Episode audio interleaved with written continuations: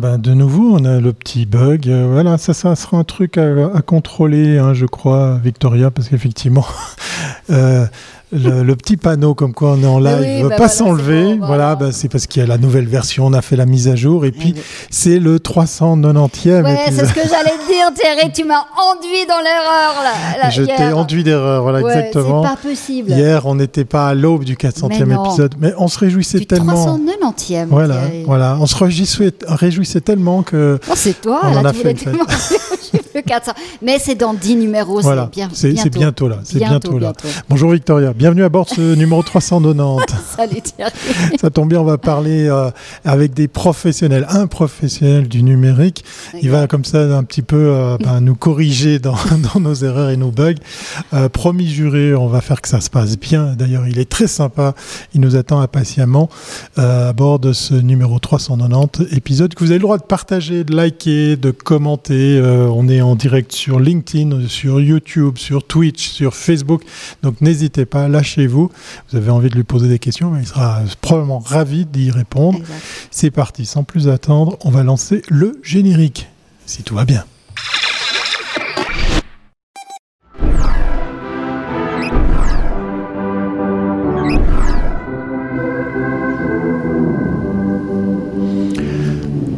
Priori, tout se passe bien, le générique a bien été lancé. Victoria, avec qui allons-nous passer cette demi-heure? Avec Emmanuel Queno.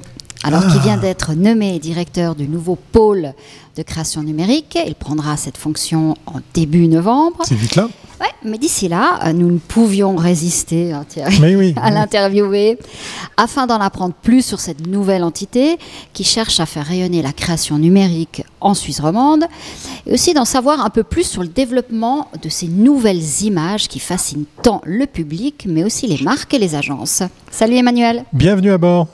Hello. Hello, merci beaucoup. Allez, sans plus attendre, on attaque le premier thème de ce live. Et on va parler de son parcours. Oui, effectivement, tu l'as dit, hein, euh, il a plusieurs casquettes euh, et je crois qu'il a même euh, travaillé dans des festivals de films. Hmm. Alors justement, du GIF au, à ce nouveau pôle, on, parlera après, hein, qu'est-ce que ce pôle Donc finalement, c'est, tu restes dans le monde de, l'image, de la création. finalement, c'est, tu étais la personne pour ce poste non, j'aurais pas, pas cette prétention. Par contre, j'espère d'ailleurs qu'il y a eu des, que le, choix du, conseil de fondation était ample. Euh, par contre, c'est vrai que pour moi, il y a une certaine continuité puisque euh, un certain nombre des projets qu'on avait lancés avec le GIF, notamment autour du numérique, hein, le Geneva Digital Market, le Workflow, tous les programmes professionnels, et puis aussi euh, tous les programmes d'exposition au public d'œuvres en réalité virtuelle, ou en réalité augmentée, euh, à travers les compétitions notamment qu'on avait pu monter, voire euh, encore euh, d'autres d'autres initiatives qu'on a pu prendre au fur et à mesure du temps avec le, le GIF, que j'ai un immense plaisir d'ailleurs à, à, diriger. C'est vrai que là, il y a une continuité assez directe avec ce que je vais faire prochainement à un niveau peut-être un peu plus institutionnel. Alors, juste pour qu'on comprenne bien, quand, toutes ces images numériques par rapport au GIF, ça a démarré quand? Quand est-ce que tu as commencé à introduire, mhm. peut-être pour qu'on, après, ça aussi une... On y reviendra, voilà, Par rapport au marché, quand, est-ce que c'était une évidence ou c'est quelque chose qui que tu as dû imposer à un moment? Euh, Comment c'est arrivé? Alors les deux, mon capitaine, hein. puisque euh, au fond, au fond, euh, moi quand je suis arrivé, hein. le, le, festival s'appelait encore Tous écrans. Mais oui, c'est vrai, exactement. Ah, juste, il était dans la plaque, mais oui, eh mais oui. On avait été à une séance où on voyait le premier film avec, euh, avec, euh, avec des téléphones portables, tu te rappelles? Oui. Exactement. Ce, festival avait fait plusieurs expériences déjà. Alors, euh, d'abord, il avait été pionnier dans la manière de réunir cinéma et télévision et de rappeler que finalement, il y avait une, certaine interpénétrabilité entre ces, entre ces différents médiums.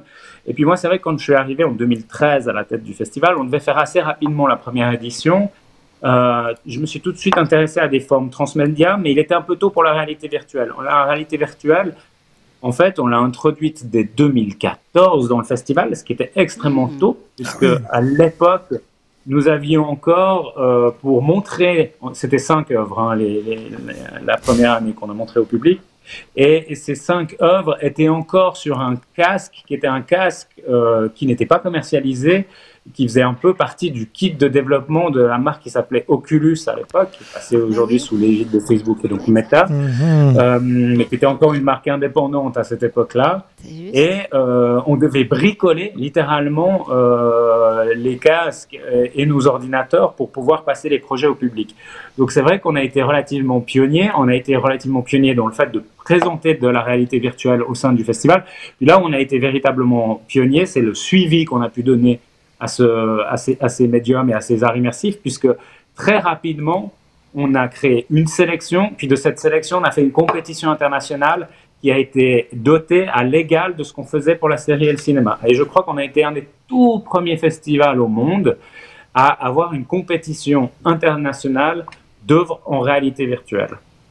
Donc là, il y a eu effectivement, euh, euh, je pense qu'on a eu le nez creux parce qu'on s'est aperçu, lorsqu'on m'a présenté moi ces premiers objets en réalité virtuelle, je me suis dit, oh mon Dieu, on, est, on se retrouve, enfin j'avais l'impression de me retrouver dans la peau d'un pionnier euh, du cinéma en 1895 et qu'on montrait pour la première fois quelque chose qui allait révolutionner la, la grammaire et la narration dans la manière de, de raconter les histoires en images. Pourquoi cette révolution-là Parce que dans la réalité virtuelle, il n'y a plus de hors-champ. Vous savez que quand on, on, fait un film, on ne peut voir que ce qu'il y a dans le champ de la caméra, on ne peut pas voir ce qu'il y a hors du champ de la caméra.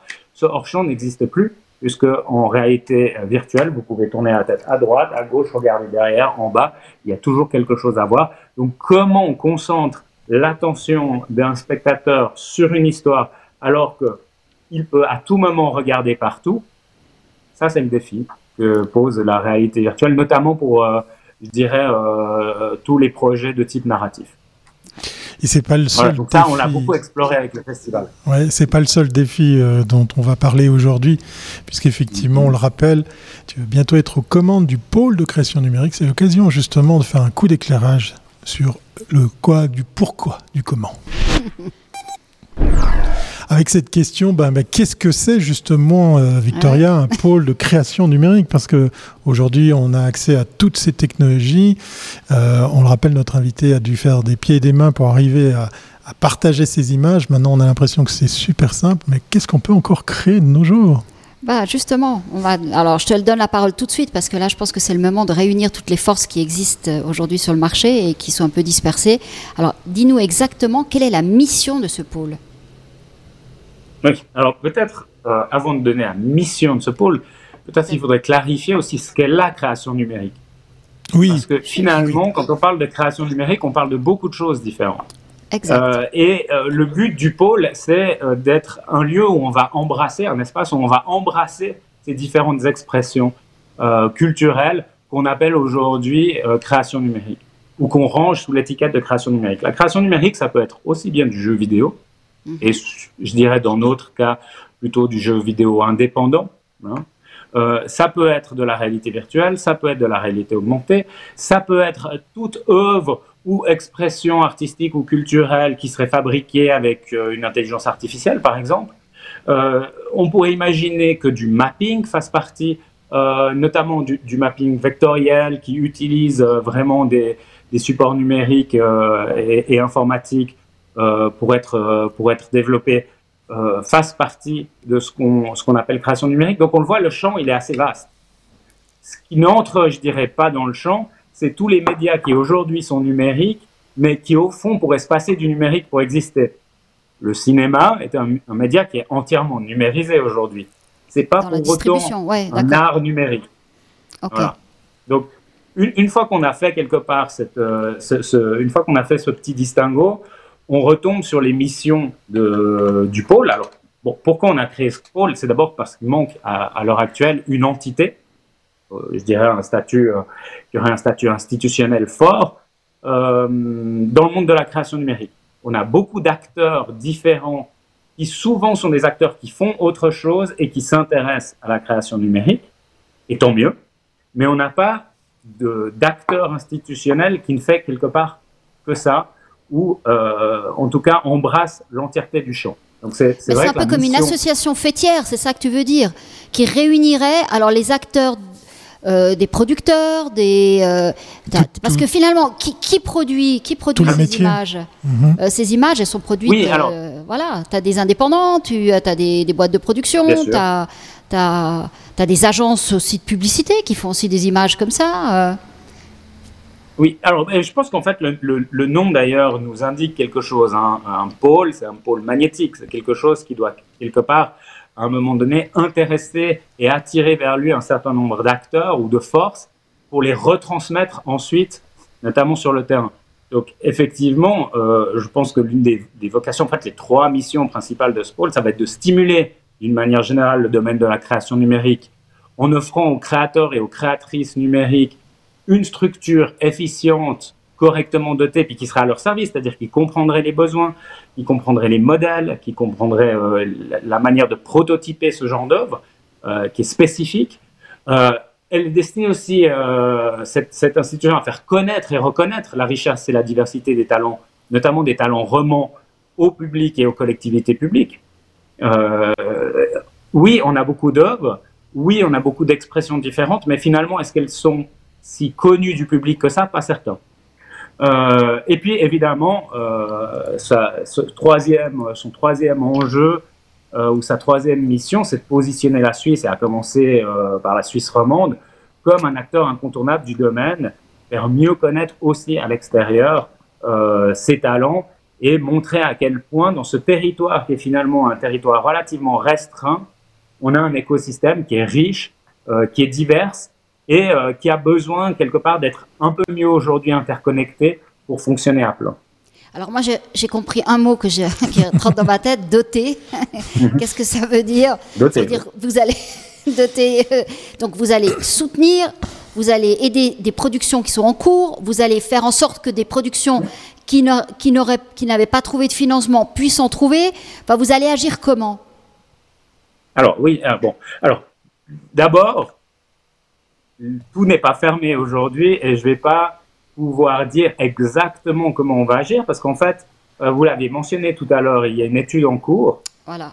Euh, c'est une étude qui va aujourd'hui chercher à comprendre très clairement, de manière un peu scientifique finalement, quels sont les acteurs euh, sur le terrain, quels sont leurs, besoins. Donc évidemment que nous, on ne va pas répondre à ces besoins évidemment avant d'avoir les, les résultats de l'étude. En revanche, pense que ce qu'on peut dire, c'est qu'effectivement, euh, il y a à peu près quatre axes, quatre grands axes comme ça euh, d'action euh, qu'on envisage pour le pôle. C'est tout d'abord c'est l'accompagnement de projet. Alors on a parlé du financement. Évidemment qu'il y a du financement, mais il peut y avoir aussi du coaching, du suivi de projet. il y a un autre axe qui est très important, qui est l'organisation et la co-organisation d'événements publics et professionnels autour de la création numérique. Ça sont tous les échanges, rencontres, marchés, mises en réseau, euh, où on est plus dans le B2B. Euh, et puis enfin également un axe qui est le développement structurel du secteur. Le développement structurel du secteur, c'est tout ce qu'on... Aujourd'hui, on a des collectivités publiques, on a des fondations, on a même des acteurs privés qui quelque part s'intéressent à cette création numérique, mais savent pas nécessairement comment l'aider. Où sont les bons modèles, euh, comment faire. Alors nous, évidemment, on va essayer de travailler avec, ces différents acteurs pour créer des modèles de soutien qui soient efficients, puis qui assurent surtout un soutien dans la continuité du travail des, euh, créateurs et des créatrices numériques. Pourquoi on tient à ça?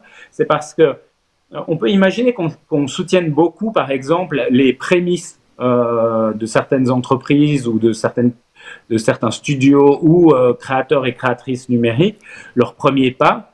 Puis finalement, si on, on fait pas la suite, euh, si on travaille pas sur la diffusion, si on ne travaille pas sur tous les différents mécanismes où à un moment donné il y, aurait besoin encore d'un soutien, euh, qu'est-ce qui va se passer? Ben, Ces acteurs, on va les retrouver, euh, ils vont être contraints hein, à un moment donné ah de travailler à l'extérieur de la Suisse, où des entreprises ou d'autres soutiens ou d'autres fondations existent, et on va perdre ces talents. Donc Évidemment que pour nous, il y a un enjeu, hein, il y a un enjeu social, patrimonial, à ce qu'une partie de ces talents, en tout cas, même si on est très content que, des talents suisses puissent quelque part faire connaître euh, bien au-delà de nos frontières leur qualité, mais on est conscient aussi du fait que il est important qu'une partie de ces talents puisse exercer, ou en tout cas qu'on offre l'opportunité à ces talents de pouvoir exercer en Suisse. C'est toutes ces questions autour de la modélisation, du développement qui pourraient nous permettre de répondre à ces questions-là. Et puis enfin, il y a une mission que vous comprendrez très bien, qui est la mise en valeur des acteurs et des actrices euh, de la création numérique. Donc ça, c'est toutes les missions qu'on pourrait avoir autour de l'information, de la communication de la promotion. Donc on va avoir une image très claire grâce à ce sondage qui sera euh, diffusé, enfin présenté en, euh, lors du prochain GIF en novembre. Et donc là, enfin, je pense qu'on pourra avoir des données, parce que c'est vrai que c'est un marché qui est assez, assez euh, pas très clair. Hein. On sait qu'il y a des agences, des, des, des, boîtes de production, mais voilà. Et je pense que ça, ça va être un vrai plus aussi pour vous, pour pouvoir quantifier ben, quelles sont les vraies demandes, les attentes aussi de ce de secteur. Oui, pour nous, c'est extrêmement important de, avant de lancer tout un mécanisme euh, quelque part euh, d'initiative autour du soutien, de la promotion, etc., de savoir où on doit placer les curseurs. Et ça, quelque part, il n'y a que le terrain qui peut nous le dire. Est-ce que les besoins actuellement, ils sont plutôt dans le soutien à la diffusion, à la promotion? Est-ce qu'ils sont plutôt dans le soutien à la création? Est-ce que finalement, il y a tellement peu de choses qui existent au niveau suisse que ces soutiens, il faut les activer partout? Ça, c'est des choses qu'on va comprendre beaucoup mieux avec les résultats de l'étude et qui nous serviront à établir un bilan, un, premier, disons, projet stratégique euh, que moi, je présenterai également en parallèle des résultats de cette étude lors du, du, prochain GIF. Alors évidemment, euh, on ne va pas attendre d'avoir les résultats de cette étude pour commencer à travailler sur des pistes. on a des pistes. On se doute bien parce qu'on a aussi la chance euh, au pôle d'avoir un conseil de fondation qui est composé d'acteurs dominants euh, de ce marché de la création numérique ou d'institutions qui s'intéressent depuis longtemps à la création numérique ou par exemple aussi d'écoles comme la aide euh, qui, qui, forment des créateurs numériques. Donc on a déjà une certaine idée de ces besoins. Maintenant, on a besoin de, de, de pouvoir affiner, de placer le curseur de la manière la plus, la plus précise qui soit afin d'entamer, je dirais, euh, un premier cycle de soutien et d'initiative qui va aller bon an mal an durer à peu près deux ans, deux ans et demi, j'imagine, euh, de la manière de la manière la plus efficiente possible pour les créateurs numériques. On va devoir travailler au début avec des budgets qui sont relativement modestes, euh, qu'on va faire. D'ailleurs, un des enjeux de ma fonction, évidemment, de les faire ah, croître. Trouver de l'argent. Bien entendu, mais c'est quelque chose que j'ai fait aussi beaucoup avec le festival. Bah euh, et, je, pense qu'il faut euh, là aussi aller chercher des nouveaux modèles, des nouveaux rapports avec les différents acteurs qui peuvent financer euh, la, création numérique.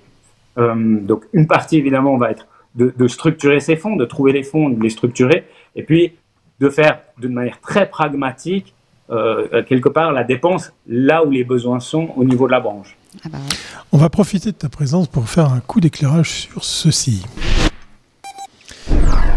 Et oui, on en est où avec euh, le fameux thème de l'image numérique, les images numériques? Euh, Ça me fait penser que sur le thème qu'on vient de traiter, je me demande si streamer de Comin Mag Live, c'est quelque chose qui peut prétendre à être défendu dans un. On n'est pas numérique, on n'est pas des ah, avatars. Mais, on, crée, on crée du numérique depuis bientôt 400 épisodes. Voilà, c'était juste une petite joke. Alors, parlons de la situation suisse romande, Victoria. Alors oui, toi qui, bah, grâce au GIF euh, et et, à, ces prix que tu pouvais donner aussi euh, ces compétitions. Où est-ce qu'on en est aujourd'hui en Suisse romande? Euh, euh, Il y, a, plein d'acteurs. Dreamscape vient d'ouvrir. ça aussi, c'est une offre d'immersion et puis, je dirais, d'entertainment où on amène vraiment le public à tester hein, de manière. Alors là, c'est vraiment la première approche hein, que j'ai vue. normalement, c'est toujours dans des festivals. J'ai pu voir des films du GIF cette année à Locarno, c'était bluffant. franchement, c'est vrai, le, le truc sur euh, euh, Odyssée 2001 de l'espace est juste hallucinant. Il est génial, hein. c'est formidable. Incroyable ce truc. Euh, voilà, donc on voit des, maintenant des, premiers tests où on, amène vraiment le, numérique, ces nouvelles images au public. Est-ce qu'on est très en retard? On est, on est dans, dans, comment on se positionne? Alors non, je dirais qu'on n'est pas très en retard. La question, elle, elle, se, elle se situe pas là parce que Dieu merci, justement, on a un réseau euh, d'écoles, on peut penser à la aide, on peut penser à l'ECAL, mais on peut penser à l'EPFL, etc., euh, qui travaillent sur le rapprochement entre, euh, quelque part, l'art et les technologies. donc sur des projets culturels à haute valeur euh, technologique ajoutée. C'est vrai qu'en Suisse, on est, et en Suisse romande, on est plutôt doué pour l'innovation. Par contre, c'est vrai que là où il manque actuellement une incitation forte, c'est plutôt dans cette continuité. on sait comment, quelque part, réveiller ou stimuler des talents. On ne sait pas comment les conserver durablement sur notre sol et on ne travaille pas encore à un niveau qui serait similaire à celui des arts plus classiques ou plus traditionnels. Donc là, évidemment, euh, et de plus en plus, on sent qu'il y a un marché qui se structure, euh, même si ce marché, et moi je pense que c'est une bonne chose, hein, c'est pas une mauvaise chose, on, on peine toujours à savoir exactement où il est, mais c'est un marché d'innovation. Comment vous voulez vous savoir où il est exactement? Lorsque vous savez où il est, c'est déjà trop tard et on est en train d'innover ailleurs. Donc nous, on doit plutôt, c'est ce que j'essaie de répéter, c'est que par rapport à des arts traditionnels qui ont mis 50, 60, 100, voire plus, euh, centaines d'années à se structurer, à trouver leur grammaire, nous, on va, on va être confrontés à des expressions euh, culturelles et artistiques euh, qui vont euh, rapidement changer, avec des grammaires qui, vont être en constante évolution, avec des, des choses qui seront comme ça moins figées, qui seront plus dans le flux. c'est à nous d'apprendre à, ou disons, à conceptualiser notre, notre rapport institutionnel avec ces différentes formes d'expression et à créer des mécaniques de soutien qui puissent être durables. Mais ça nécessitera, je, pense, une certaine plasticité dans la manière, dans la dynamique dont on pense et le rapport, par exemple, du pôle avec les créateurs et les créatrices numériques, mais aussi le rapport du pôle avec les fondations, avec euh, les privés ou avec les collectivités publiques qui voudraient nous soutenir. Et ça, c'est une petite révolution en soi. Mais le marché en Suisse, euh, il est petit. Hein. Donc il ne faut pas qu'on se retrouve non plus comme dans le monde du cinéma, où finalement une partie de, cette industrie, elle doit être soutenue pour pouvoir exister. Alors la question c'est est-ce qu'il faut que ces images numériques elles ne soient vues que dans des festivals ou est-ce que ça, il faut que ça devienne comme Dreamscape vraiment un, produit qui puisse être présenté au public et puis qui puisse vivre en tant que tel? Vers quoi on va? Mais alors là, de nouveau, les deux mots capitaine. C'est-à-dire qu'il est très important que ces deux formes d'expression euh, puissent exister. C'est-à-dire qu'il est, il est extrêmement important. je parlais du jeu vidéo, c'est un excellent exemple. Euh, finalement, le jeu vidéo aujourd'hui, il ressemble à peu près au cinéma. C'est-à-dire que on a à la fois des jeux qui seraient des blockbusters, et puis on a des petits jeux indépendants. Et les blockbusters doivent trouver leur chemin euh, sur des marchés globaux, et puis euh, les jeux qui sont plus indépendants, qui vont être peut-être des jeux de niche, eux, leur chance, c'est de pouvoir s'adresser au monde entier d'emblée. C'est-à-dire de ne pas être, euh, euh, de, ne pas avoir un public qui serait purement helvétique, etc. Par contre, pour la Suisse, il y a un enjeu à ce que les créateurs de ces jeux, quelque part, puissent arriver à, finir. Voilà, c'est ça. En Suisse, mm. même si une série de marchés peuvent se situer à l'extérieur de nos frontières. Donc, je, pense que pour la création numérique, quelque part, les enjeux, ils sont là. Mais encore une fois, je l'ai dit tout à l'heure, euh, sous ce vocable, sous cette étiquette-là, il y a tellement de choses différentes. Euh, moi, je défends l'idée qu'on puisse avoir des productions euh, en réalité virtuelle qui seraient purement muséales. Mais si une de ces productions, je dirais muséales, fait 17 ou 20 musées dans le monde, dont les plus prestigieux, je pense que son, même si on parlait d'un business model aujourd'hui, son business model serait tout à fait viable si pour autant, l'État ou les collectivités publiques ou certaines fondations ou acteurs qui financent ce genre d'initiatives de, euh, ont compris qu'elles avaient une valeur extrêmement forte et notamment une valeur patrimoniale extrêmement forte. Euh, Aujourd'hui, euh, si, on, si, on, voulait parler uniquement de marché, ce qu'on va peut-être pas faire, mais, mais si on parlait uniquement de marché, il faut bien se rendre compte que lorsque Hodler faisait des toiles, c'était pas la conscience de marché, de l'importance de la valeur de pour le marché, mais bien de la valeur artistique sur le moment même. Et ensuite, on a découvert assez rapidement qu'elle avait une, valeur patrimoniale, puis cette valeur patrimoniale, elle a aussi créé une valeur de marché. Bon, bah, c'est à peu près la même chose avec certaines œuvres numériques. Sauf que si à aucun moment on les reconnaît comme tels, alors là, on a un petit souci. Non, mais on est en train de faire le même boulot qu'on a fait avec les designers, avec les graphistes, avec les, les, les, les, metteurs en scène, parce que si, voilà, les écoles, l'institution a permis d'en avoir pour pouvoir, ils sont partis partout dans le monde, mais effectivement, après, euh, c'est plus forcément, on n'arrive plus à les retracer par rapport à la Suisse romande. Mais c'est vrai qu'il a fallu aider et faire en sorte qu'on ait, une, qu'on ait une, un bassin de gens qui ont du talent et qui puissent arriver à, à s'exprimer avec ces, ces outils. Et, puis c'est peut-être la raison pour laquelle moi je trouve que cette distinction entre œuvre d'art d'un côté, marché euh, purement économique de l'autre, etc., elle est un peu caduque aujourd'hui. Pourquoi? Parce qu'on a, on a aussi plus de communautés dans le monde qui s'intéressent à des niches, mais qui en, elles, en elles-mêmes, quand elles se réunissent, deviennent euh, quasiment des marchés. Donc on peut, on peut plus penser les choses exactement de la même manière. Je pense qu'il faut simplement, nous, de notre côté, notre mission, elle est toujours de comprendre euh, la valeur culturelle d'une expression qu'on va soutenir. Ça, c'est extrêmement important. Et puis, par ailleurs, euh, nous, on doit aussi, à un moment donné, si ces œuvres, elles ont des, des, possibilités d'être promues et de quelque part trouver davantage de gens, de public qui voudraient les voir, euh, s'y intéresser, etc., de pouvoir accompagner ces, ces mouvements. Donc, je, pense que nous, on ne va pas se poser continuellement la question de savoir si on est euh, plutôt là dans une question de marché ou de, question purement artistique qui sous-tendrait ce qui serait faux, qu'il n'y aurait pas de marché pour l'artistique, mais plutôt dans un accompagnement un peu plus détaillé, un peu plus poussé euh, de chacun des projets euh, qu'on déciderait de, de soutenir. On va revenir sur ce, allez, ce mot, hein, et on est obligé de le citer à nouveau, c'est le marché. Et un autre mot hein, qui, colle à 2022, qui, qui est presque l'endroit qui va réunir tous ces marchés. Oui, qui va peut-être concilier plein de gens et qui va peut-être euh, améliorer euh, la qualité de vie. Mais revenons avec euh, le marché, la forte demande qu'il y aurait par rapport au métavers, Victorien. Oui, alors là, finalement, tous ces mondes numériques peuvent se retrouver dans, cette, dans cet espace que tout le monde sublime et qui fantasme aujourd'hui ce métavers. Alors, je comprends bien qu'aujourd'hui, toutes ces images, euh, en grande partie, elles sont pas forcément, elles, peuvent se vendre en tant que telles. Sur, le métavers, la création artistique, et celle-là, je suis d'accord avec toi, entre euh, commercial et artistique, il y aura moins de différence vu que tout, tout aura de la valeur en tant que tel. Euh, il y a une forte attente aujourd'hui. On voit des marques pour arriver dans cet espace métavers. Est-ce que vous aurez aussi un lien avec, avec les marques? Est-ce que ce sera aussi votre pôle de création permettra aussi aux marques de, de venir chercher des talents? Parce qu'on voit tout le monde est un peu à la recherche.